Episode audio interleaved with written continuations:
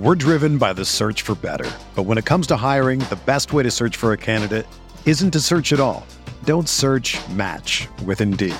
Indeed is your matching and hiring platform with over 350 million global monthly visitors, according to Indeed data, and a matching engine that helps you find quality candidates fast. Ditch the busy work. Use Indeed for scheduling, screening, and messaging so you can connect with candidates faster. Leveraging over 140 million qualifications and preferences every day, Indeed's matching engine is constantly learning from your preferences, so the more you use Indeed, the better it gets.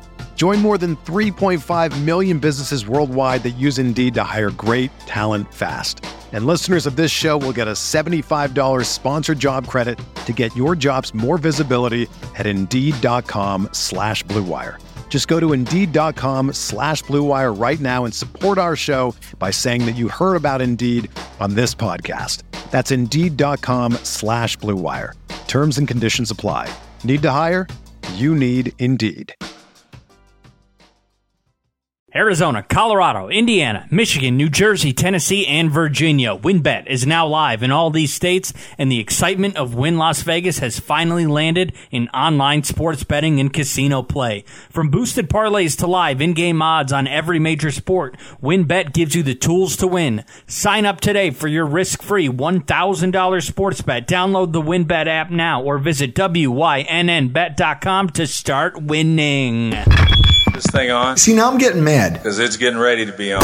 I want my whiskey to bite me a little bit. This is the kind of psychopath that I hang out with. I got beat up outside of a Denny's. The Rockpile Report with Buffalo Bills season ticket holder Drew Gear. He likes to get in the X's nose.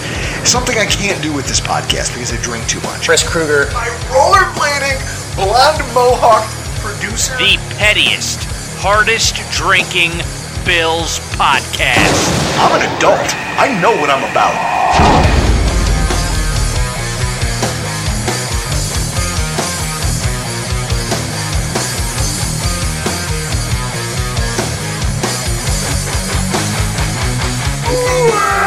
Welcome, everybody, to another edition of the Rockpile Report podcast.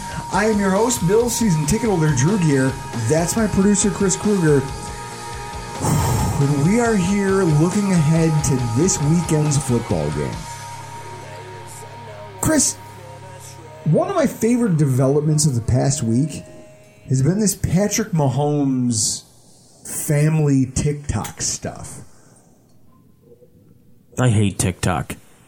Last week, we named Mahomes one of the people who had it worse than Bills fans. Not just because he was losing, because his family tree is littered with losers who care more about social media fame and clout than, I don't know, maybe not exacerbating the negative spotlight on him for their own nonsense.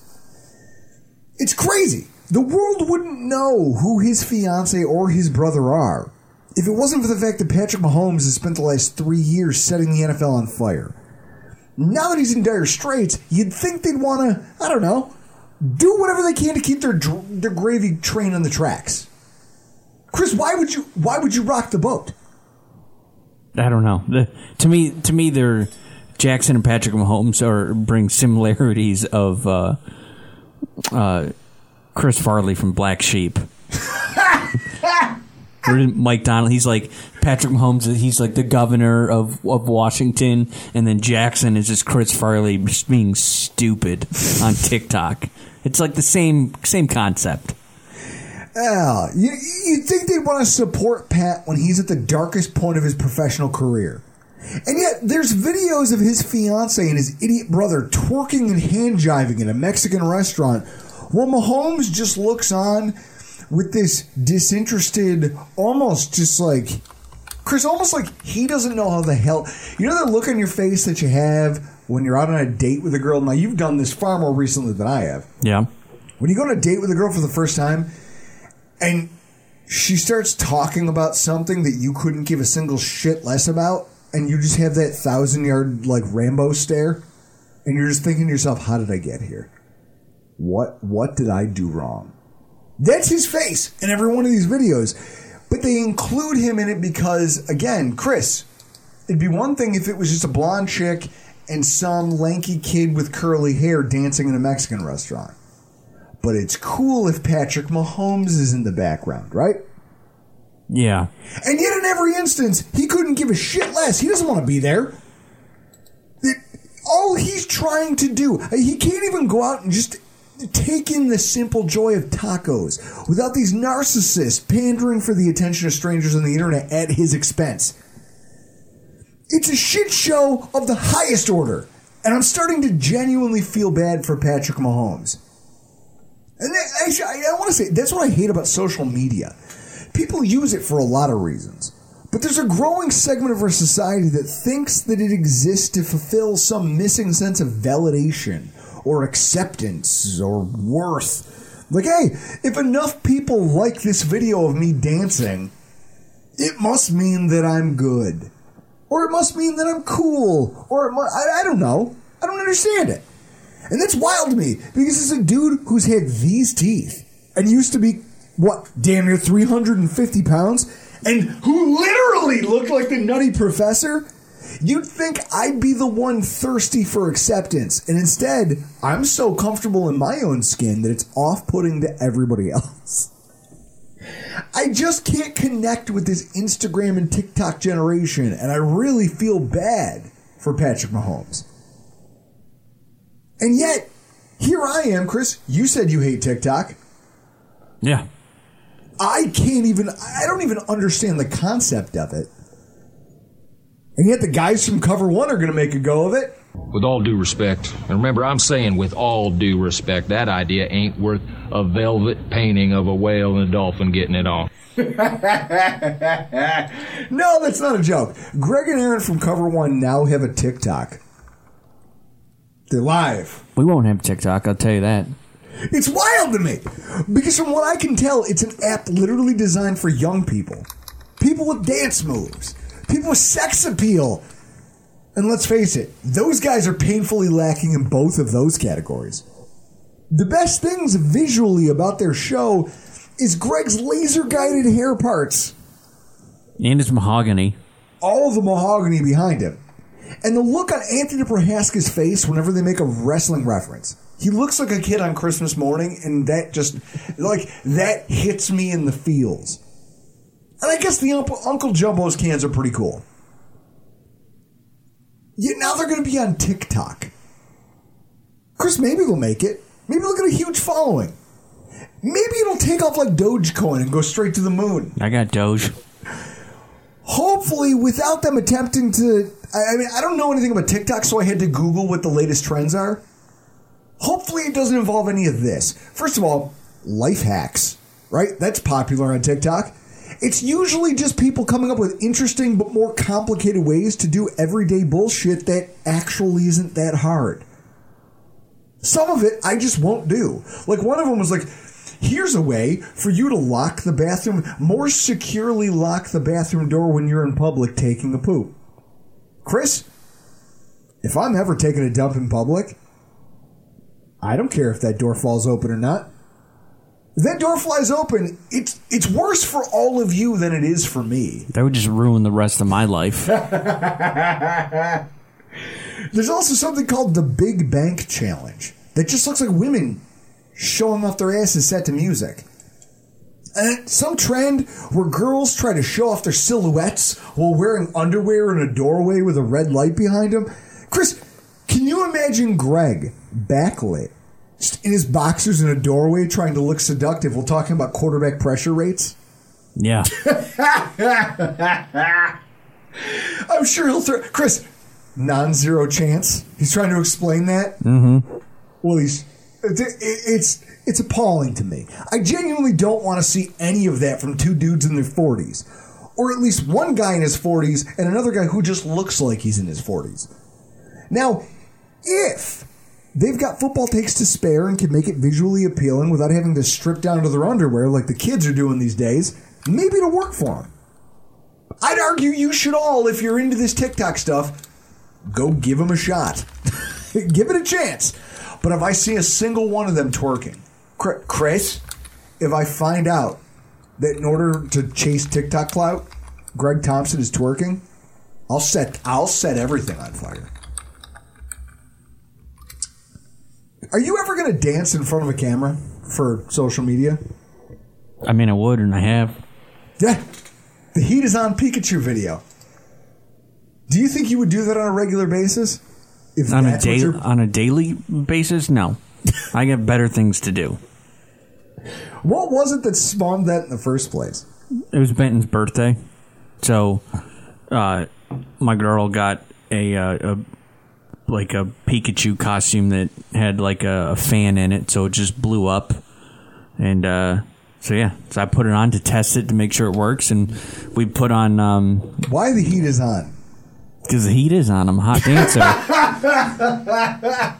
why? Why else? What other song is there to use?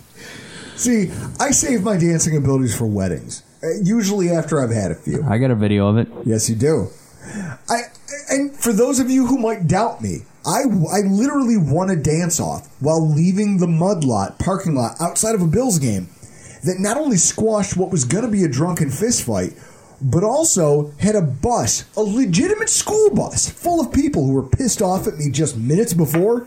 Giving me high fives as I ran by out the down past the windows, like it was some like like teen movie from the nineties. Now, it's a story that is, on my mother's life, is 100% true. But it's also one we got to save for another day. Now, if you're interested in hearing it, tweet at us at Rockpile Report. Let me know. Maybe I'll break it out next week. But with that, we got to jump into the meat and potatoes of tonight's show, and that's our Week 9 preview. The Buffalo Bills at the Jacksonville Jaguars. Time, 1 p.m. Eastern Standard. The place, TIAA Bank Stadium. The weather, partly cloudy and 68. Chris, they consider that cold, No, it's not cold. but not for us here. That's gorgeous weather. And the line, the Buffalo Bills are 14 point favorites. It's their first time being favored by double digits in more than two games in the same season. The officiating crew is going to be Land Clark, which sounds like a made up made up name, completely falsified. I don't believe that man exists. And who's on the call, Chris? Andrew Catalon again, along with James Lofton. Seagram's bet over under five and a half states that the game is played in. Oh, see, I feel like this is a garbage enough game that there's no way this makes it to five states. I- well, Unless, I'm oh, wait, whoa, whoa, whoa, whoa. I'm taking. I'd take the over. Does what time does New England play? One o'clock. Okay, so we know that Massachusetts and all these other little bullshit states that don't actually count. Like honestly, if the Union wanted to bulldoze them and just shove them into the ocean, they could. They don't matter. You're saying five states. Five and a half. I'll take the over. Done. I'll shake on that. Just pound it. Yeah, there we go. Five and a half states. Based on the first release Wednesday. I can't wait to win this Seegers bet. All right. Guys, I talk about all the time about how I hold grudges. It's why every year I'm good for a 10 minute rant about Dan Snyder. Or just a lot of well timed jokes about the Cleveland Browns. And honestly, I think I hate the Jacksonville Jaguars. I've reached that point. Now, How can might- you hate an owner with that mustache? He looks like he wants to be Mario. Like he wants to be Mario. Some people might hear me say I hate them and wonder not just why, but how. I mean, typically when you have that kind of animosity towards another football team, Chris, aren't they a divisional opponent? Someone you see a lot. Yeah. Not just someone you play all the time, but it's usually someone who's competitive in a way that it deprives you of something. And yet, here's these scumbags in aqua and matte black helmets. And I can't help but feel my blood pressure increase every time we talk about them. Let's run it down real quick because I don't think you can blame me. First of all, they're directly responsible for the unceremonious end to Jim Kelly's career here in Buffalo. I'll never forget that. They started a massive fist fight with our team, well, it ended with our def- with our defense just kicking them in the teeth and stomping their asses over the last ten minutes of that game. I'm still mad about it.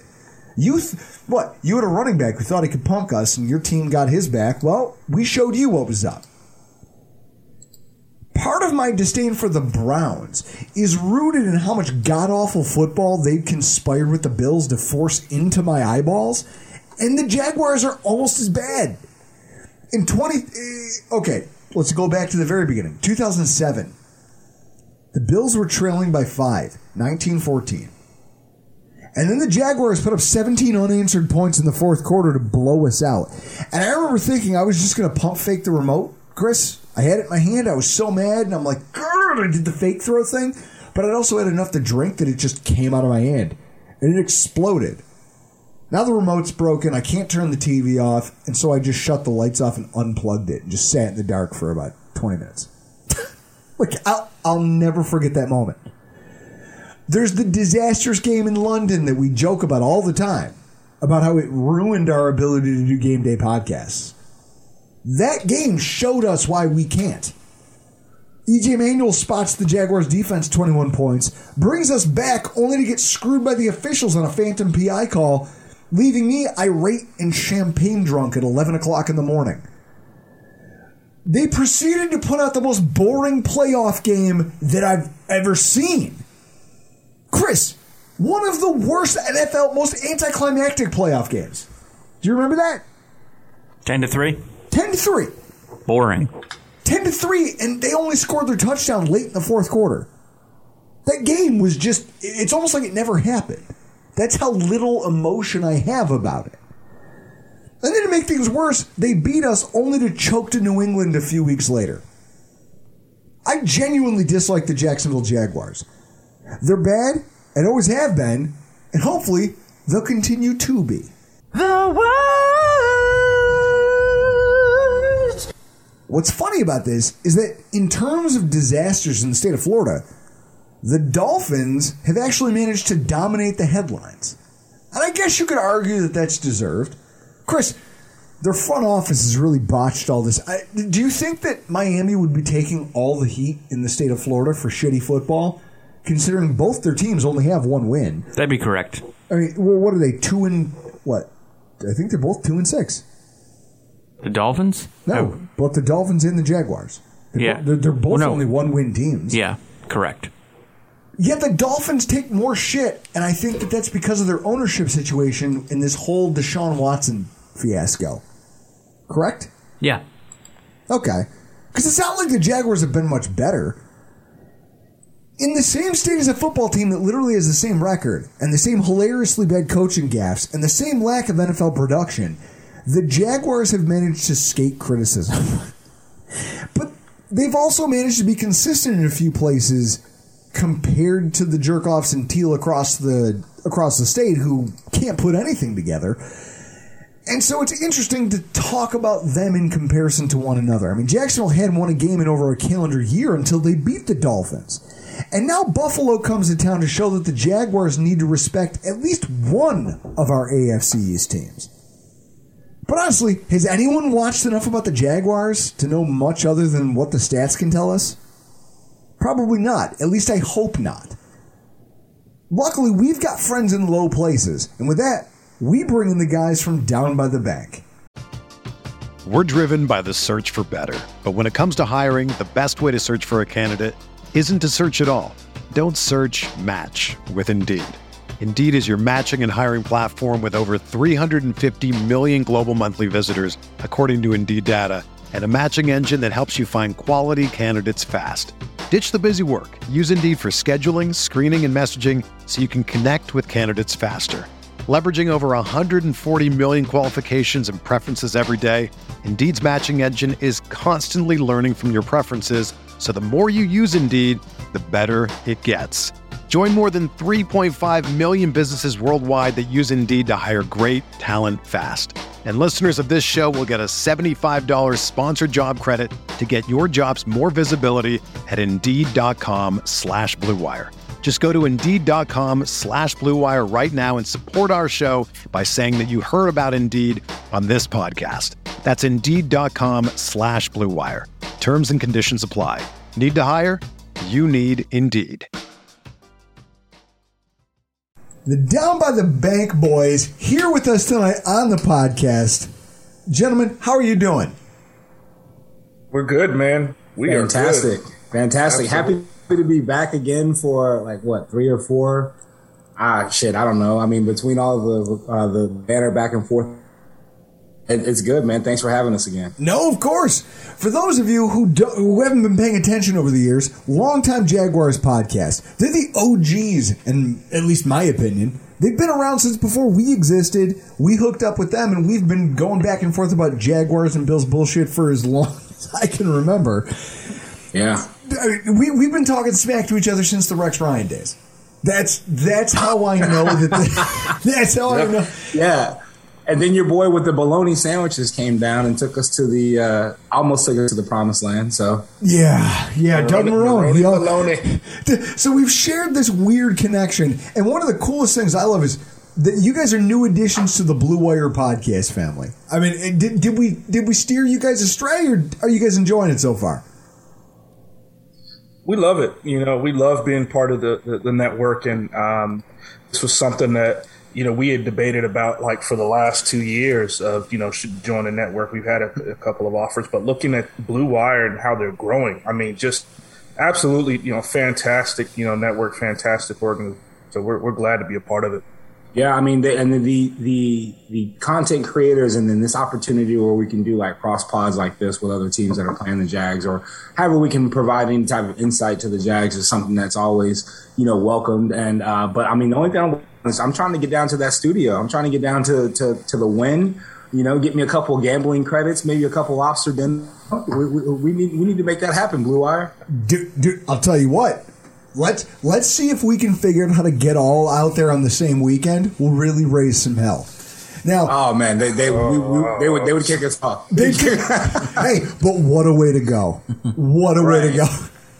Now, Hey, you, you get there- there, there's a reason why I have not been to Vegas. 'cause I will be if I go to Vegas, man. I'm, I'm going to the table, man, and I'm putting it all on on my favorite color. And I might steal your chips. I don't know any chips I can get my hands on, and just and just go for go for broke, go for it, go big or go home. so folks, that's Derek. Now, John, John, why don't, uh, first of all, why don't you both introduce yourselves a little bit? You want to go first, Derek, or what? It doesn't matter. Oh, it doesn't matter. Go ahead, man. Go ahead. Okay, well, um, I'm John. Um, I go by uh, JK3 on Twitter. I'm actually the third, so John Cullum the third. I'm putting it all out there to you guys. So, um, but yeah, no, huge Jags fan. I'm rocking the Braves tonight because hopefully we can we can close it out. Um, and, and at the start of this podcast, we had a three-one bomb that landed in Oklahoma from uh, from Houston, Texas. So Houston does problem right now, and so uh, you know, hopefully my boys can bring it back. But uh, yeah, huge Jags fan, and um, you know, likely uh, will get some smack talk to me after this uh, this, this podcast. I, I love it, but um, really appreciate you guys having us on, and love talking uh, to Drew, Chris uh, about chips and salsa, uh, guac, all things food. So yeah, love it, man. Thank you. Derek here. I, I have a Twitter account, but I don't really use it. I let uh, I let J3 and Corey do most of the trash talking online. Uh, just you know, not a lifelong Jag fan. I'll say that. I, I love my home team, but you know, I'm old enough to say that I was at another team before the Jags actually existed, so I can I can get away with a little bit. Um, but you, you know, I, I- I love our team. I, I love our city. Uh, I'm not too fond of our coach, but we could probably get into that for a minute when Oh, we will. Oh, when we're get going talking. to. Uh, but uh, yeah, eh, I'm not. I'm not. I'm not gonna quit on. 'em. I'm not gonna bandwagon. No bandwagon here, man. We we are. There's a saying down here: "Duval till we die." That, that's that's that's a saying amongst all the fans, and that's what I'm we're. about that's I'm what we're about dead. I'm about Yeah, dead. yeah, we're, we're, about we're on life support. We're on life support. If it wasn't for if it wasn't for um, England, uh, we'd be dead. So Well, I'll tell you what, support. That's actually where I want to start this conversation because before we dive into Bills and Jags talk, JK the third and I have like we have a common affliction. And it's something I want to pick your brain about. See, I have this thing where if you open up a bag of chips around me and there's salsa or guac or hummus or anything dippable, I'm liable to eat half that bag. You're the only other person I've ever met who has the same affliction. Now, how do you navigate Yeah. that on a day to day basis? Because it's got to be hard, I don't. especially. I don't. you either you either start it or you stop, man. There's no like I, I grabbed some. So my favorite supermarket here in Jacksonville, Publix. If you know you're in the South, Publix is uh is is is is a whole. It's it's where shopping is a pleasure, as as, as what they say. Um, Publix is so cool now. You can go into it and get like your tags for your DMV, like for your car now. So that's why. Wow. I mean, it's a game changer. So they have uh, now that I've got their salsa. It's my favorite salsa, but I mean chips and salsa, man. Um, it's just like a nervous addiction to me. Like I'm always eating it. Like if I'm if I'm like if I if I go to a Mexican restaurant, I have it. Um, I usually get it at the Jags game. I'm just nervously eating away, but it's just one of those things, man. I just love. I don't know. It's just it's weird. I love chips and salsas. I was having an argument with my wife the other night after she broke. And here's the thing: I was getting ready for dinner. I broke out chips and salsa. She said something Yeah. to me. It escalated into an actual argument. I feel your pain because I had a whole jar of salsa, a whole bag of chips, and when I was done, I realized I'd eaten half the bag. Half the bag. You just I black out. uh, you, you just get like a blackout. Next thing you know, you wake up and there's crumbs all over the place, and you're going, "Wait, why do I feel sick?" Oh, it's because I ate half a pound of guac and salsa. Or you get the random salsa stain on your Yeah. shirt. you, you try so well to, to posi- position yourself over the bowl to where you're like, you know that, and you just I'll just get the salsa stain on you. So I feel like you and me need to get together and put together a group chat for fellow salsa addicts because I feel like together we can. I feel like together we can save people with our common affliction. I'm not the person you want to save. I, I'm the I'm the enabler. I'm the enabler. I'm the encourager. I mean, I mean, look at that. So Derek, Derek just got a, a, a Traeger, and you know, we were, we've been talking about smoking meat and everything else like that. And he saw some of the stuff that I was making. He's like, dude, his grill was like on the last leg, like the wheel rusted off and everything. And I said, bro, you're gonna get, you're gonna catch tetanus. So he's got a Traeger now. So going back and forth in a chat about smoking chickens and turkeys and just different food for uh, for Thanksgiving and everything. So it's just into uh, a lot less football and more food now. Hell yeah! Well, I'll tell you what. I look forward to starting. So we, we got to get on something here. You, John, you and me, we got to get together on this because I feel like there's Yeah, something for there. sure. For Now, sure. Every Bills podcaster is going to ask questions this week to various outlets regarding the Jaguars and the rookie quarterback, how he looks, his tendencies. And I mean, that's cute. But the reality is that Buffalo has a head coach in Sean McDermott who has just one loss to a quarterback with less than a full year of experience. And there's a reason for that. He and Leslie Frazier do a great job of taking away all of the ancillary weapons the team has and putting the game squarely on that young kid's shoulders. And usually they fail. So with that in mind, I kind of want to take a look around and see who, because that's the guy who on the field is the most easily influenced, the most easily easily disrupted. So I want to look outside first and build inwards towards the inevitable quarterback questions. First of all, what is, I mean, you guys are one in six. That's that's that, that's tough. That's tough, and I look at it and I have to question because I I see the offensive line. And uh, Derek, I'll start with you. One of the biggest changes for the Bills here in 2021 has been the fact that our defensive line's been getting pressure with just his front four. When I look at your offensive line, you guys, when I, when you see one in six, every casual fan will throw their hands up and go, "Oh, this team sucks." Except your pass protection has been top notch for a lot of the season. I mean, what? What he has? Ele- he's taken eleven sacks this year.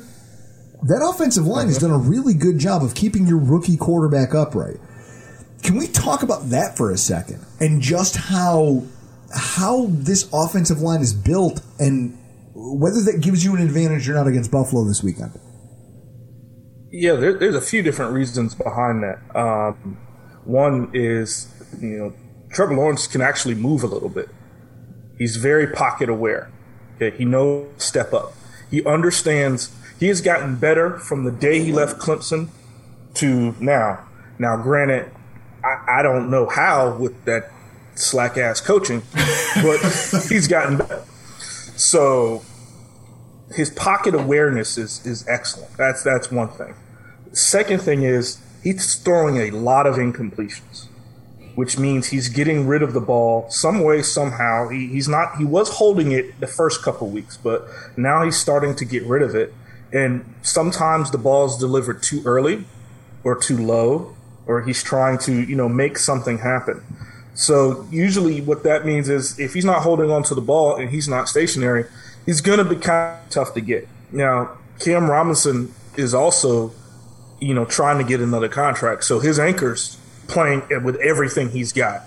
And then we've got the Pro Bowl guard next to him. Then you got two reserves and center and, and the right guard. Both starters are out. And the weakness is on the right side. That's where our weak. If Buffalo's going to exploit anything, it's Jawaan Taylor. Okay, your, Which your is defensive crazy end, because whoever's didn't- lined up. Didn't that guy just get a fat contract a few years ago? Yeah, he's, a, he's a rookie. Uh, yeah, 18. Okay. And All right. He PFF, 19, which 19, yeah, 19. PFF had him listed as giving up like twenty some odd sacks last year. Oh, I Even our remember ESPN guy Jawan down here Taylor told us like it's like twenty something sacks that he was responsible for. Hmm. so it really, yeah, it's bad. wow. All right. Well, because when I look at this, I That see that part there's been worse. like if I'm looking at this team, John, like if I'm looking at your offense on paper, I'm saying, okay, you guys haven't done well in a lot of spots. Like obviously you're you're one in six for a reason. And yet at the same time, I look at some of this and I say to myself, I remember watching some of these games. I remember the Bengals game. Like I, I, I remember that. I watched it. You guys weren't the worst team on the field Right. You didn't have the worst quarterback on the field. You guys were holding court with these guys. And so to know that they're in the upper echelon of the AFC and to see that you guys were able to at least conduct your offense alongside them, I just, I mean, you've got pieces. I think one of the craziest things is that you've got James Robinson. He was he's averaging 5.5 yards per carry. You've managed to keep the young kid upright. The uh, the protection isn't a total liability in the way that you would look at the record and say because we we joked about it before we brought you guys in. The Yeah. this idea that somehow you guys have kind of skated by because Miami is such a bigger tire fire than you guys. if you can imagine that, at both teams being one and six, Miami is the more embarrassing team right now. Their offensive line is way worse Right. than what you're putting on the field. I think that that's something that Bills fans need to prepare themselves for. When they say, oh, okay, well, you know, we held them to, we, we held the Dolphins to what? We shut them out the first time. We held them to three points in the first quarter. Here's another one win football team from South Florida. This isn't the same animal. And a lot of it has to do with what Right. goes on with the structure of the offense and the way you guys orchestrate it. You guys are almost not just better blocking up front, but you also have better pieces in place how what would you say is the state of the offense right now and how do you think that they'll choose to attack this Buffalo Bills defense given what they know about the front seven and how well they've played this year? Well, I will say that, um, and you, you, you provided a lot of great points that I want to kind of build on from a from an offensive perspective.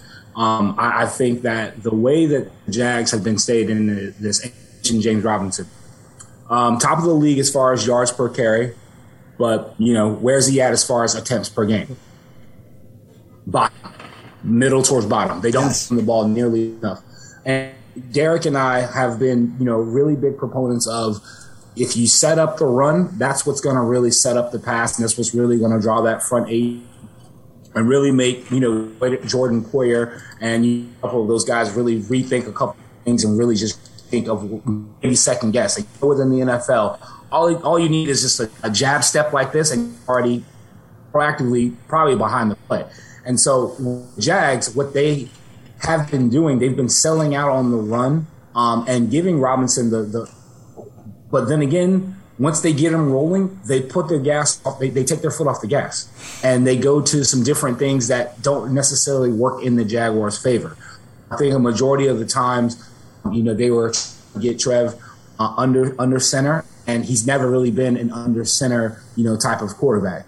Um, you know, the, the ways that they're successful when they get him in more RPO situations and they get the pocket moving, um, where he can make throws on run and he can get out and actually survey the field. That's when he's been really good. Um, there's been a couple of plays where he's the pocket's been clean around him and he steps up in the pocket and he throws. So he's not going to be a statue guy back there. But then another thing that's contributed to one and six is that this team has had the drops and they have had some bad drop and some really like drive third down, second and short, you know, just momentum killing drops. And then, you know, you throw in the occasional, you know, holding on first and 10. Now it's first and 20. Now you got to hold the climb out of. Um, couple that with a couple of coaching blunders, and you got a one team, and you got a defense that can't stop, you know, that, that can't stop any. Like, talk about the, the, the Jaguars and the Dolphins game. Look at the stats for Gesicki. Gesicki killing a entire first, and I don't understand why Brian Flores, you know, and why they went away with it. Um, Dawson Knox, I believe, is is your for for Yep. correct. Yep. Dawson Start him Knox. in fantasy. Start him. Start him. If you if anyone has anything, I mean, if you can put him as a flex and then start another tight end, like if your your fantasy football team is on the cusp of like if you need to get over that hump, the game because the Jag the defense is just pass defensive wise. Our second our our second corner has had 78 passes completed against 70 passes completed against him, or excuse me, 78%. Apologize. 78% of the passes thrown his way have been completed. The guys had three pass breakups, and this is a second round, third, uh, 33rd pick in the second round. Jesus. And this is the thing, like you said something you said a couple interesting things in there that I want to respond to. The first one that stands out to me is when you talk about how when they give Trevor Lawrence the ability to kind of play like the mobile quarterback, I'm gonna I'm gonna take it from the shotgun, I'm gonna manipulate the pocket, I can roll out when I see pressure coming. He does a lot better. I go back to that Cincinnati game because it's I watched the whole thing from start to finish and I couldn't understand what the hell I was watching because I saw a team take a 14 nothing lead and then piss it all away. Their offense just evaporated in that second half. And a lot of that had to do with this idea, to your point, that they said, okay, let's get conservative. Let's run clock. Let's see what we can do. And they took the most important player on the field for your team out of his element. Yeah. Josh Allen, with his mobility, our offensive line sucks. That's one of those things where you guys should be looking your chops because our offensive line is not great when it comes to getting a push in the run game, and our guards have really struggled in pass protection. But Josh Allen is so mobile that it doesn't matter because you can't touch him. He's what the eighth least sack quarterback. I think he's the eighth in terms of quarterback sacks taken. He's number eight out of the entire. When you do touch him, and when you do touch him, you got to bring your lunch pail and work boots because you're going to be able to bring him down with just a hand, or he's not going down. And that's it. He doesn't go down at that first contact because he's a horse. Yeah. He's a Clydesdale when everybody else is just trying to tackle him ponies. So Right. where you end up is I see some of this with Trevor Lawrence though, where when he has the ability to move around, it's actually to your offense's like it's it's a benefit to your offense. Because he can stay on his feet, he can stay away from the pressure, he can navigate the pocket and roll out if he has to and still find targets downfield. the second that you make him an under the center quarterback, he's out of his comfort zone. That to me speaks to coaching. that's just a coaching. that, that's a massive problem with the coaching. Now, uh, before we, I, I already see Derek shaking his head. Now, before we go in on that, the wide receiver group, I can already tell you, Laviska Shenault, he's killing my fantasy team right now. I, he was a guy that I drafted too high. It's my fault, not his. The injury to DJ Chark definitely hurts. So you guys are coming into this game with a wide receiver corps that's not exactly explosive. I mean, on paper, it's a two pony show now. It's Laviska Shenault, Marvin Jones, and you have some other guys, but none of them have, have really stepped forward. And I don't think that's enough to challenge our secondary. Who? How do you expect them to orchestrate that on offense? the way the way the way that they so Laviska needs to be used as a Cordarrelle Patterson. He needs to be lined up in different formations. He needs to be lined up all over the place, and you need to really be able to um, mismatch this guy. He's not a burner. He's not going to be someone that you know. I mean, a slant. Yeah, he may be able to get an out. Yeah, but the way that you really get the uh, going is you get him mix, mix matches and you get him into space where he can take the ball and where he can just you know just just make people run people over, bring him down, or, or try to make him bring him down. Marvin Jones, I would say, will be your possession receiver, uh, someone who's going to be where he needs to be, and you know, go ahead those those catches that he needs to. But the other piece that's been emerging that that's come up, we we got within a trade when we traded uh, C.J. Henderson to um, the Panthers is Dan Arnold. Um, that time, you know, he, he's he's come up and made some some decent plays, uh, you know, some, some reliable catches, but it, it's just things where the Jags right now they're not built to take to take the top of an offense or off the defense. Well, and it's uh, the funny. offense runs. Well, it's funny you say that because I'm looking at Mac Jones, who is literally being coddled by his offensive coordinator, and then I'm looking at Trevor Lawrence, who has five touchdowns of more than 20 yards downfield. like, Yeah, So he, you're, you're telling me that this offense isn't built to be a deep passing offense, and yet I'm watching a young rookie quarterback excel in that regard in a way that I don't know a rookie is right now in the NFL. That's surprising to me. if you look at last, if and, and I think that those those plays and those those plays that are happening, they've been there. They're not there seldomly. Okay. It's not a thing to see it see it happen. It's there, but it's not there as regularly as you would want to. And it's not there, um, you know, for for and then those those touchdowns and those you're talking about him being able to make the plays and make those touchdowns. Some of those have been in garbage time.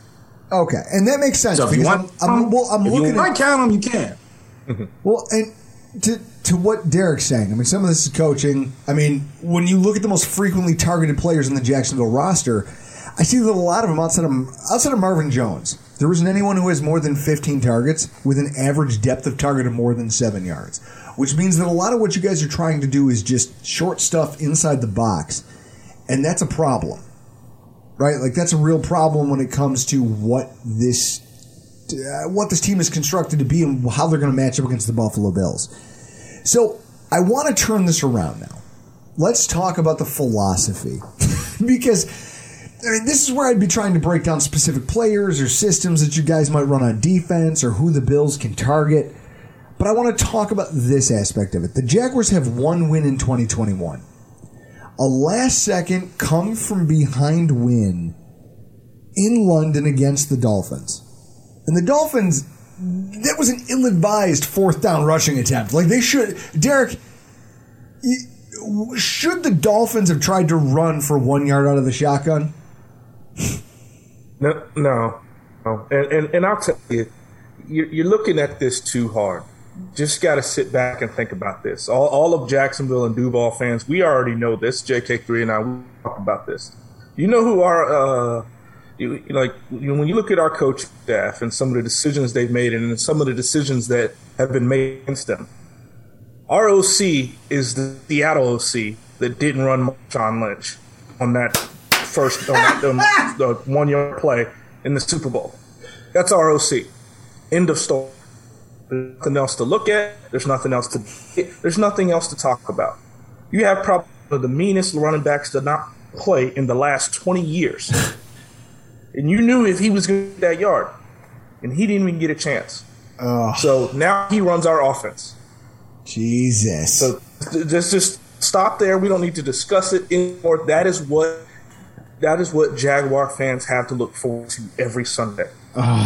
John, that has to be a morale killer, you, right? You keep referencing you keep referencing that, that Cincinnati game. In that Cincinnati game, he Bevell had a situation to where they were going to score going into the the, the, the, the halftime. He decided to go horizontal with her and run a you know uh, like a speed option when you've got James Robinson, the guy who does not take backwards penalty, he does not fall backwards at all. And he, barely takes any any losses as a, as you know for for for a running back. He doesn't. He gets hit. He goes forward. It's always positive or no.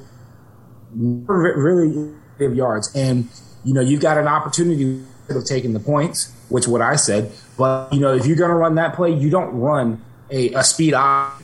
You know with your quarterback, you take you bring in your heavy, you bring in your jumbo set, bring in some hogs, bring in a fullback, and you take your running back and you run him through and get that first yard, get that yard to get the touchdown and build that momentum. That's what you do. They get too cute, and they're the thing about it. And one of the things that they have leading up to the Miami game, they started to do things normal.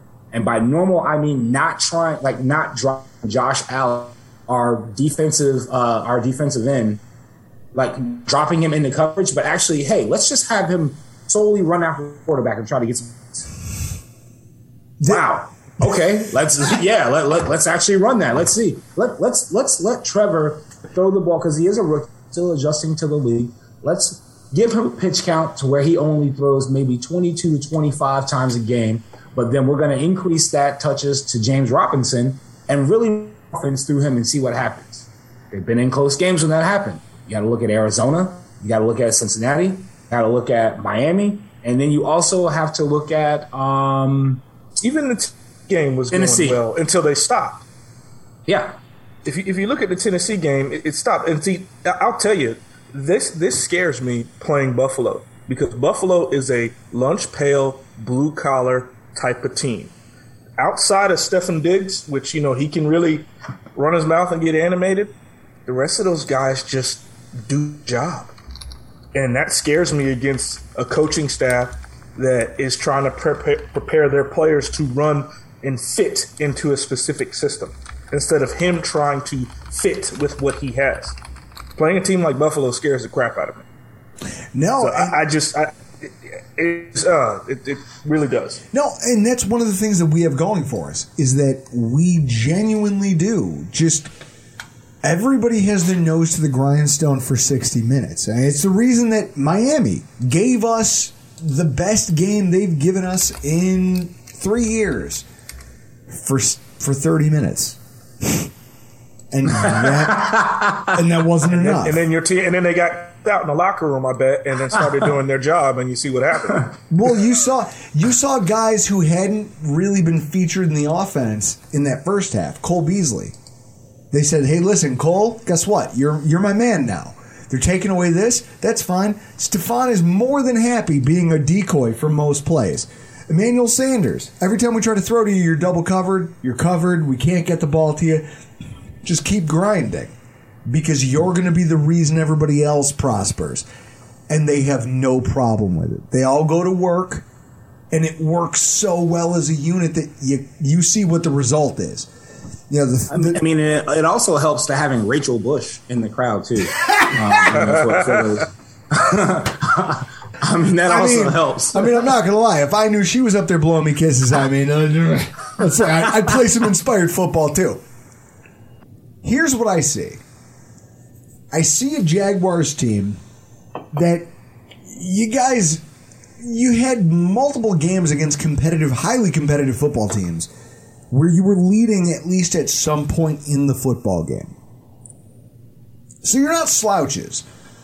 And yet, at the same time, I, I don't get it. You guys get up for upper echelon competition and then you fade really badly over the course of 60 minutes. I have no choice but to believe that that's related to coaching.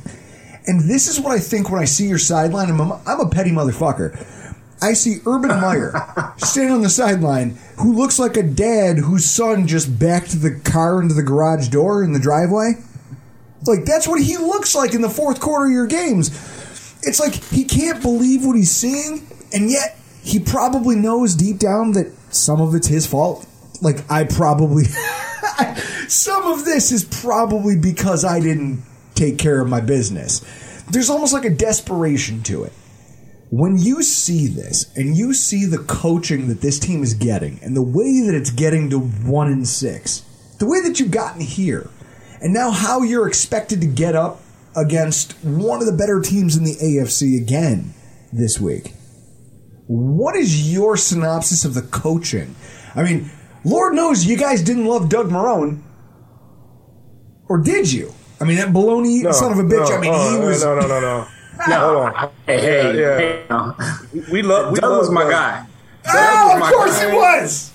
Because No, Dougie Fresh was good. It was Cough- Coughlin and especially uh, Pipsqueak Caldwell that I did not like um, because they would make Doug do those interviews, man, and you could tell he had to give certain answers. He had to get up in front of the camera at the worst times and and come up with bull that we knew was bull. So time that comes up, we, we always mention the Jalen Ramsey situation. Jalen Ramsey is a, a pompous little prick. He is. Yep. He really is. He's pompous. He's selfish. He is. But guess what? In that situation, he's right. Okay, he just came off the way he delivered the message was all jacked up, but he was right. So we love we loved Doug absolutely, and we hated that it ended like that. We, a lot of Jacks really did. The coaching right now, and you know, I, I think that a, a, lot of it is this is some first year things um, that are they're right now being tried by fire. I think Urban understanding the coaching and the mentality of NFL. I think some of his coaching staff that he has, Charlie Strong, um, a lot of these guys, it's their first year actually at the show. And I think that, you know, they are being hit with a two by four saw Jim Duggan in the face weekly. No, my and, father and they and, and and they don't know, and they don't know what to do. My father used to talk all the time. He goes, "In life, you're gonna get a lot. You're gonna learn a lot of lessons." He goes, "Some of them will come and go. You'll forget about them." And some of them are two by four lessons because they're going to hit Yeah. you in the teeth, and you are never going to forget those. It seems like your staff. I mean, even from the off season, like when you when you look back at the statements that he made, all the way through this off-season process into the regular season, I just kept finding myself going, "Damn it, Urban, don't say that. You can think it, but don't say it. Don't tell the media that free agency is hard. Don't say that the draft process is tough or that hey, well, we used guys COVID the COVID vaccination thing against them. Don't say that Yeah. shit out loud. It might be the truth, but there's like you as a coach, you learn how to navigate what to say and what not to say. And it's like he just came out there like a babe in the woods.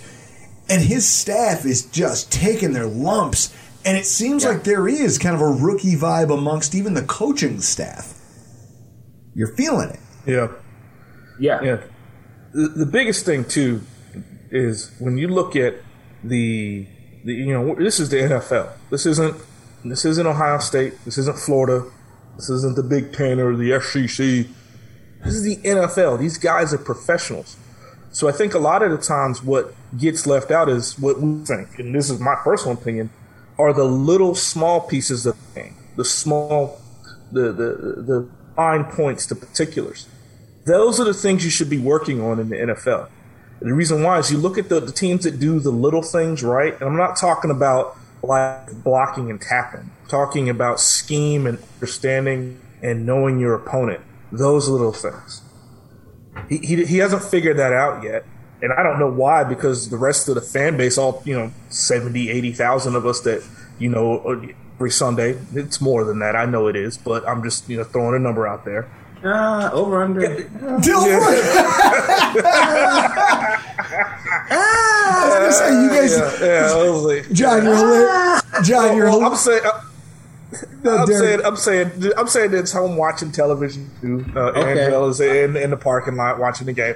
But my, my point is, working on those little things, you can tell they don't do. You can tell, and, and the best example that we can give is the tennis game when Tennessee's defensive line shifted. We talked about this on a episodes ago. The line shifted. When I mean shifted, I mean right into the run play. They knew it was coming before they did, and Trevor was not prepared to handle it. They don't go over red zone. They might be middle of the pack for red zone, but you can tell they're just getting either lucky or, you know, getting, you know, throwing some back shoulder fades and trying to get lucky because I don't understand how they're even 60% in the red zone scoring efficiency. Because as soon as they get inside the 10, look at it. Look at Cincinnati. Look at Tennessee. Yep. Look at that stupid flea play play they tried to run, although that's not red zone, that they tried to run against Arizona. Just some of the dumbest breakdowns of little things where you're like, don't do that.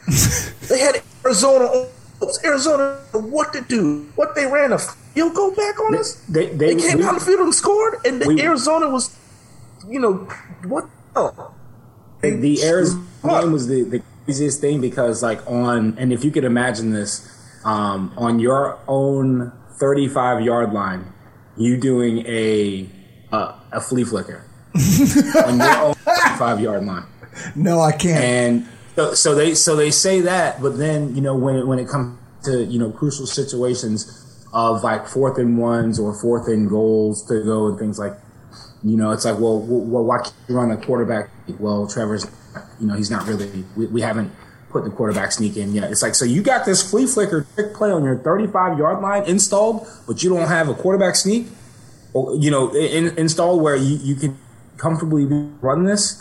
You know, so I mean that that's the thing, man. You know, there's some some things that are missing, some key pieces. Um, you know, some key uh, things about running James Robinson and having that offense run through him. I think the DJ Chark thing definitely hurt. Travis Etienne being out, you know, definitely hurt as well. Wait, wait, wait! But, Didn't know, you? Wait, have- wait, wait! But didn't you guys draft him to be a wide receiver? we drafted Etienne. We, we drafted Etienne uh, after we had the running back that had the that put up the most, uh, you know, rushing yards uh, as an undrafted free agent. So we drafted another running back after that because I guess James Robinson didn't do another didn't do that stellar of a job. But anyways, so yeah, Etienne. So Etienne gets drafted. Uh, you know he gets hurt, um, but then you get some bright spots like Jamal Agnew, who ha- who has come out, and I think as far as being a speedster, um, and I think as far as being able to um, you know create a little bit of of something to worry about. If there's a mismatch with him, uh, it's there. James Robinson is day to day. Uh, Again, you know that would be that's going to be great in the tackles and in between the tackles, seeing you know your fr- your front eight versus our front eight. Um, I don't really think that you know as far as the secondary goes, I don't think our secondary is going to give Josh Allen you know, it's not going to keep him up at night at all. Just because, uh, you know, you stay away from Shaquem Griffin, you know, you should be good. Uh, safety help over the top, I don't see it being an issue at all. I think. Uh, I, I like how see that- Derek's laughing as you say that. Yeah, no, because it's true. Because there's one in particular. Like Jake, uh, our free safety is okay, man, but our strong safety. Go ahead, Jake. I'm sorry for interrupting you, but oh my gosh, man, like, bruh, like what's the meme bad. that all the kids are saying, bruh? Like that's what, yeah. Yeah. He's Wingard. He's bad. Just, just look. Just, you'll see on Sunday. He's gonna. Your, your tight end's gonna make him look second, not even second rate, like mm. fifth rate. Which is hysterical to me because Andrew Wingard is a guy that Bills fans had a huge pre-draft crush on. Huge pre-draft crush on. They Were they drunk? I mean, was he, was he the was he the was he the chick at, at, at the club where you know you saw the long blonde hair and the lights came on and you're like, yo, why didn't y'all save me? no, it must be, but I'll tell you what, man. I, I just love that you guys are willing to come on here and talk this openly about your football team with us. I genuinely like I remember the year talking to you guys when your team was good. And then you guys beat us in that playoff game. and I'll never like there was a part of me that was like, I'll never forgive them for it. I'll see them in hell. yeah, And yet at the same time I think we're, we've both been living in the same football purgatory forever. oh for sure. Like you guys went to the AFC. This is the common line we have. You had your time in the sun. You had your year. Doug Marrone takes you guys to the AFC title game and you fall just short. And you haven't been back since. The Bills fall just short of the AFC title game last year. I feel like there's a lot of similarities between us as a fan base. Maybe not in terms of us as the product on the field. Because right now the Bills are a very different team from what your one in six Jaguars are. For sure. The, but the passion's still there. You still love your team the same amount you did then. and it, and Oh, I mean, Yeah. re- regardless of that, and I tell people all the time, like, we can talk shit about the Jags, you can't. Like, Yes, and that's the difference about it. That's the thing about, you know, the, the Jags to us are like family. You know, it's something that we have to get ourselves up to go see. And of course, we're angry and everything else like that, but we're still supporting. I'm going, I'm, I'm going to LA to watch them play the Rams. Um, you know, it's SoFi as a, as a stadium that I've always, I, I've, since it's been built, I, I have to go see it. Um, and for me, it's like, you know, people can talk shit about the Jags, but, you know, that, and if you're a Jags fan, you know, we kind of get that same, like, you know, sentiment of making fun, but it's the outside. And you can bet your ass, like on on Sunday, I'm telling my, my, my old neighbors who I've told you, I think I've told you guys about, Yep. huge Buffalo Bills fans, will be at the game, and it's going to be war. Like we're going to be drinking, we're going to be talking shit, uh, and again, on my way into the stadium, again, I will make fun of every Bills fan that's wearing Zubaz. Yes. I will make fun of someone wearing their dad's Bruce Smith jersey Yes. that is that that the, the the the jersey stuff is fading off of, and if if if you know the whiskey gets flowing, I may throw a Jim Kelly you know thing out there because the Jags was the last team to to, to really uh, take him off the field. Chris, what I did I if you guys open the that. show with? Did I not open the show with that? I told you there's a reason that I hate this team the way I hate the Browns. I told you. John, Yeah. this is why I love talking to you guys about football. You guys love Yeah. your team the way we do. It isn't working out for you right now. Hopefully, Urban's the thing, but I don't. I, I just he strikes me like like Nick Saban did in Miami. This is Yeah. where the hubris of coaching college brought you into deep water, and you can't swim. And there's no floaties Uh-uh. out here because those players they lose respect real quickly for somebody who seems like they're ill-equipped for their job. Especially, And I think the biggest thing too, the biggest thing too with like NFL and college players, like NFL players, they have made it. They're at the pinnacle. yes, Like it's a goal for them. They're the the one percent of the one percent. You know, they're getting paid to live out their lifelong dream. And you've got to be something special to motivate a multi-million dollar person to do something. You have got to be a special person and you have to have a special team and a special thing built around it to for them to understand that it's bigger than them. Yep. Once you hit that light bulb to where everybody who's making, you know, tons of millions of dollars and everything else like that, and once they get their goal focused on that Lombardi, that's how you click it. And that's what's happening right now in Buffalo. Everybody has got their they they, they got their mindset on the Lombardi. And you know that, you know, with your team, you have every team has an expiration date. It's only going to be so good maybe two, three more years. You got to get this shit done in three years. yep, Look at Kansas City. yep. Just look at Kansas City. Mm-hmm. Like if if last night didn't tell you anything about the clock expiring, they brought back the same team, Yep. and look at them now. No, and that's broken. it.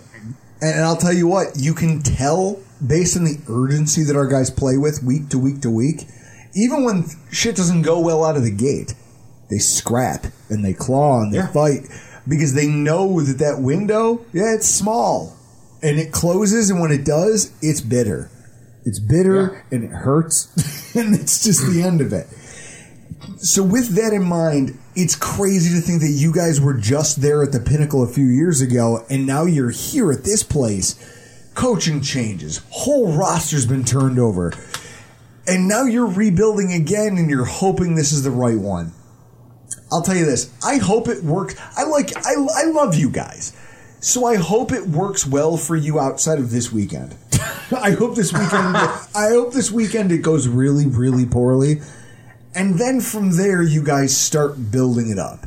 I just, I, I like the bones of what you're trying to do. I just think you got the wrong guy running it. And I think that you guys as fans, it'll, it'll get held account. there- There'll be accountability eventually. For sure. But Well, I'll, tell I'll tell you this. I'll tell you this. If we win, we'll do an instant reaction yes, in whatever current condition you're in. yes. Oh no, you. We will. Chris, Chris. Both of, that's both of you. That's both you, Drew and, and JK. Both of you. me and Oh, John yeah, will no, do an I- instant reaction. you know what? It, it's. I, I think the bigger thing is, in the bigger picture, is you know you mentioned about you know us do you, you, the, the Bills coming down, and you know you hope them win, and of course every team wants their team to win. But the reality of the situation is, is that Buffalo cannot lose another AFC game. Yes. That that's the reality of the situation, and and the reason why I say that is because every team, and and I think you guys know this well. You guys want people to come up to Buffalo late January, late February, or late January, early February, Yep. freeze their asses off and get you know hit and keep getting hit, keep getting hit, and eventually, you know what, man, I want to be in Cabo versus being in Buffalo. but if Buffalo has to take the show on the road, and you've got to go to you know in LA or you've got to go to somewhere less cold, or if you got to go to a neutral site, or where the where the dome, where dome sweet dome, or something like that. It's even, and you want that that advantage as much as you can. So, um, you know, for for the sake of it, if if Jacksonville does, you know, if they do the unthinkable, um, I had a bet. I made a drunken bet last year with my neighbor for 150 bucks. I have since recanted and said, "Look, I'll give me, I'll give you 75, and we'll call it even." Right? I've settled with I love her. how you. She's I love how you you bargained him down, and he allowed it because he's a Bills fan. Yeah. he's just I- like, no, it's cool. It's fine. I'll Yeah. let you back that off. No, she she she has been she's been riding my ass for like two weeks. So of course she's been killing me. She has been killing me and been memeing me to death. And so I'm just taking my lumps and, and going. But I, I do hope at the end of the day, I do hope that, you know, somehow we do make it competitive. I do hope somehow to see a good football game. And I'm really glad that I get to see this offense, um, you know, in or you know Buffalo's offense in person because on TV they look electric. So just being able to see it in person, you know, I really am uh, looking forward to. Because at the end of the day, I'm a football fan. I mean, you guys got a guy, guy on the on the on the team right now that can throw the ball literally 90 yards uh, if he really wanted to, like in one, you know. So I mean, he's good. You got Stefon. Um, the defense is rocking as well. And I hope that Rachel Bush is in the crowd here. Um, but My man, I love it. I love you guys. This is it.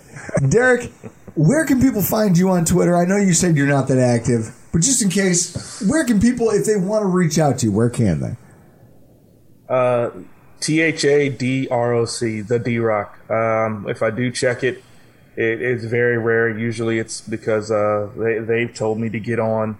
Um, you know, I just. I, I don't. I don't pop shit like JK3 does, so I just leave it to him. I appreciate no, no. You know what? I can appreciate that, dude. I can appreciate the guy who just hey, I, I like doing a podcast. I like talking shit. I know I have to have a. Chris, we talk about it all the time. We wouldn't have social media at all if it wasn't for this podcast. That's the only reason we have a Twitter is for this podcast. And the day that it ends, I'm going to burn. We're gonna burn thing- it down. I'm going to burn this thing down scorched earth style. Everybody who ever followed us is going to regret doing it. They're going to be like, "Oh my god." Inappropriate memes, crass jokes. It's gonna be it's gonna be the worst. We'll lose all of our followers first, and then we'll get kicked off the platform, and that'll be it. That's the way to way to go out in a blaze of, glo- That's blaze it. of glory. I'm gonna set a fire that they can see from space. Like when I'm done with it, because I don't give a shit about social media. Yeah. Now you, John, you use your social your social media is funny because you're not on it very often, but when you are, you're talking about like I'm in the I'm in the school lane dropping my daughter off, and some crazy Yeah. shit happened. Yeah, my kids are wild, man. so I I- and like Either that or anyone pictures that's of you with your my kids, the, yeah, they're they're they're they're they're they're insane. I really wish that I could, uh, you know, kind of record them. Some of the stuff they say. Most of the stuff that I put on there, my daughter Penelope, she's been here before. She she's like she knows way too much for a six year old. Um, you know, funny thing, we were in Publix the other day and we're we're we're walking and she's like, you're gonna get some beer, Dad?" I'm like, "Yo, shut up! Like, why are you saying that? Why are you saying I'm I gonna get some beer? Like, what is what is wrong with you?" Hey, she, she's, hey, you got to respect her gangster too. Now, Oh we, we were on like a video call or something. Like we were on something like this about to record. She showed up on the screen. She's like, "Who you? who are Like, you? what do you mean? Who, who me? Yeah, who me? Like what you talking?" About?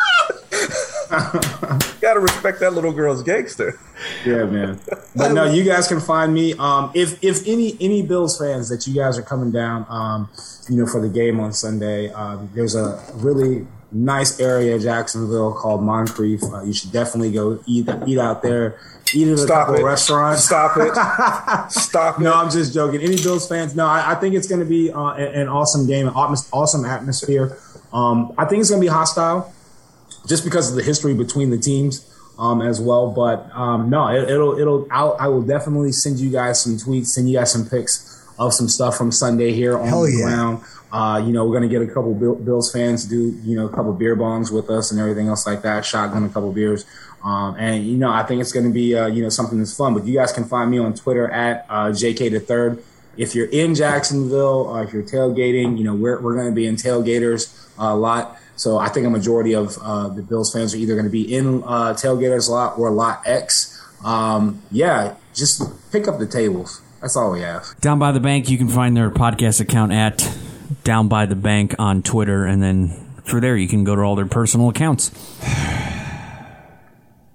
I still think me and JK need to get together and make this uh, salsa and chips and guac group. Like, like w- everyone needs a little bit of help, Chris. I know I'm one of them. We need to make it happen.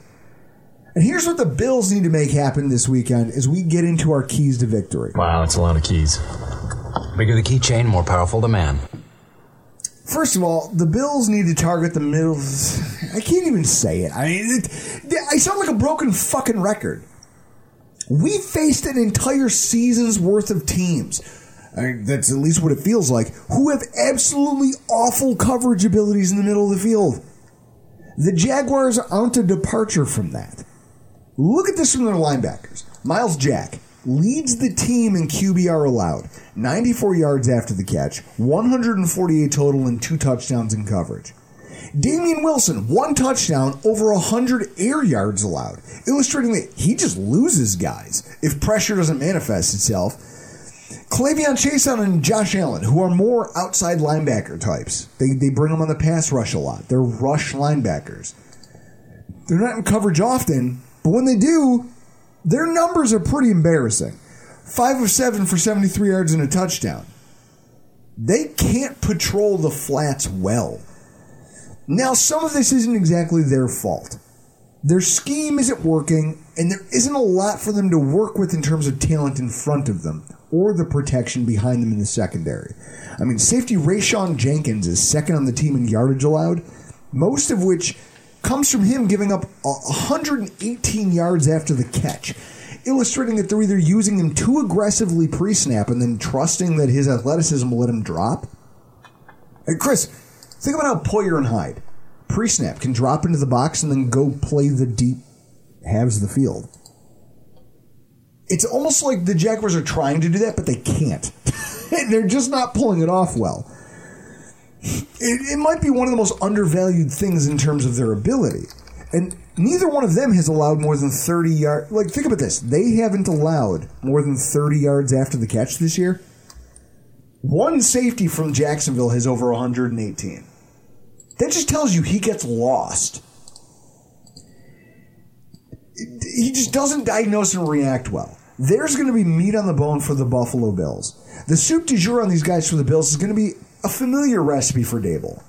Survive the initial rush, deliver in the middle of the field, where thanks to the fact that we have multiple quality targets, they're already beleaguered linebackers and safeties are going to have to make hard choices, and they're going to leave Allen with room to operate. Considering how much we run out of three and four wide receiver sets, it should be really easy for this team to rule the day in that regard.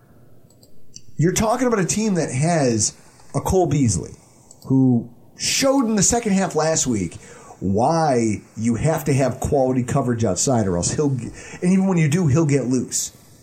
Like you focus on them, okay? We'll just go to the next most potent guy in our team. Oh, he's capable of hundred yard games too.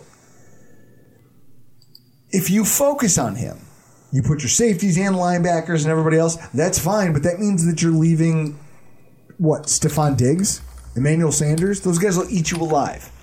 Your outside cornerback production is terrible. The Bills are going to have their choices as to how to attack this. And one of the sneaky places I see it is that last week, the, the running backs had a really rough week. Singletary in the flats could really eat this game. This could be another game, kind of like that first game against Miami, where he makes a splash play or two. I think they need to give him a couple cracks at that. Chris, how do you feel about Singletary so far this year? I mean, I don't think he's going to get re-signed. I think he just recycled running backs through the draft now. Okay, but what do you think about his play this He's- year? Meh. Man, It's like looking at your face. Meh. I just I look at it. I say to myself, he's the more elusive guy in the field with the football in his hands than Zack Moss is at this point. This is a game where you spread them out. There's guys giving up yards after the catch all over their defense. That's going to be one of the keys to victory is just navigating that first wave of pressure and victimizing the middle and second tier of their defense. It's just it, right there you're going to make hay because everyone has done it. And if Chris, we're one of the better one of the better offenses in the NFL. I have to believe we can do that. The other key to the game, control the linebacker pressure.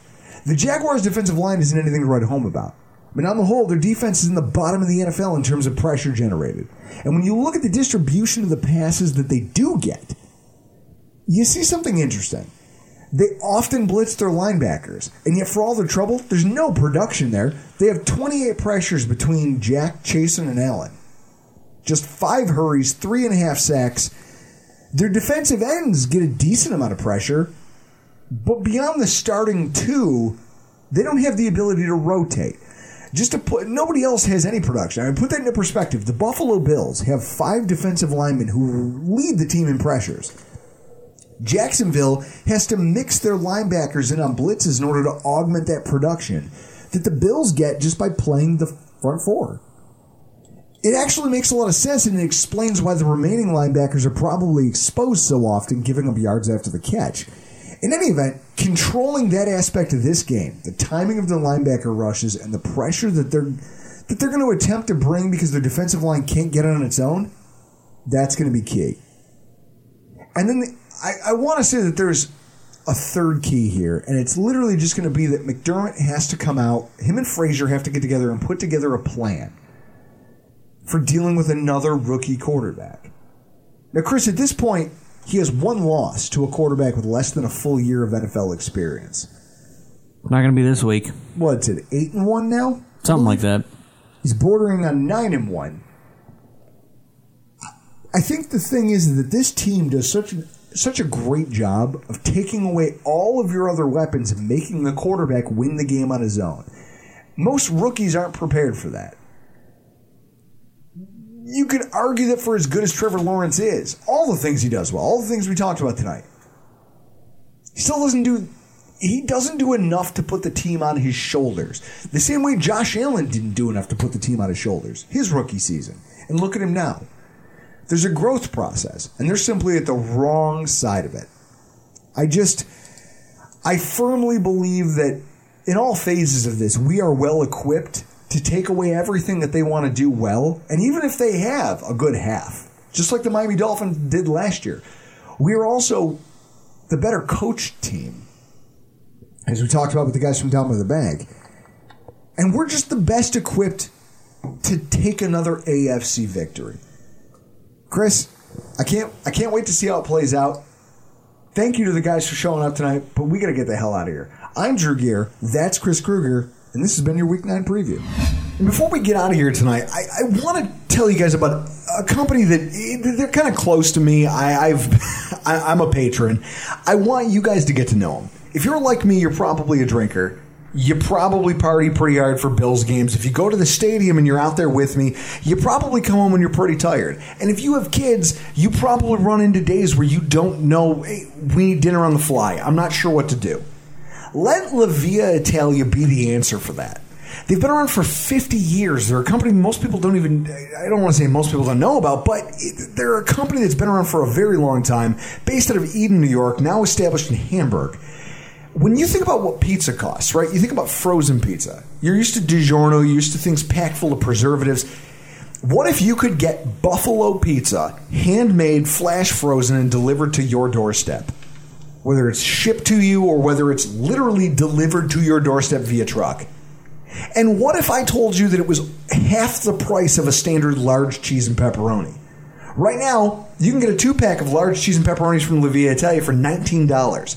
I love it because it gives me something that I can throw in the oven and not have to fight with some guy on Grubhub or worry about some sloppy teenager knocking over its way to my house.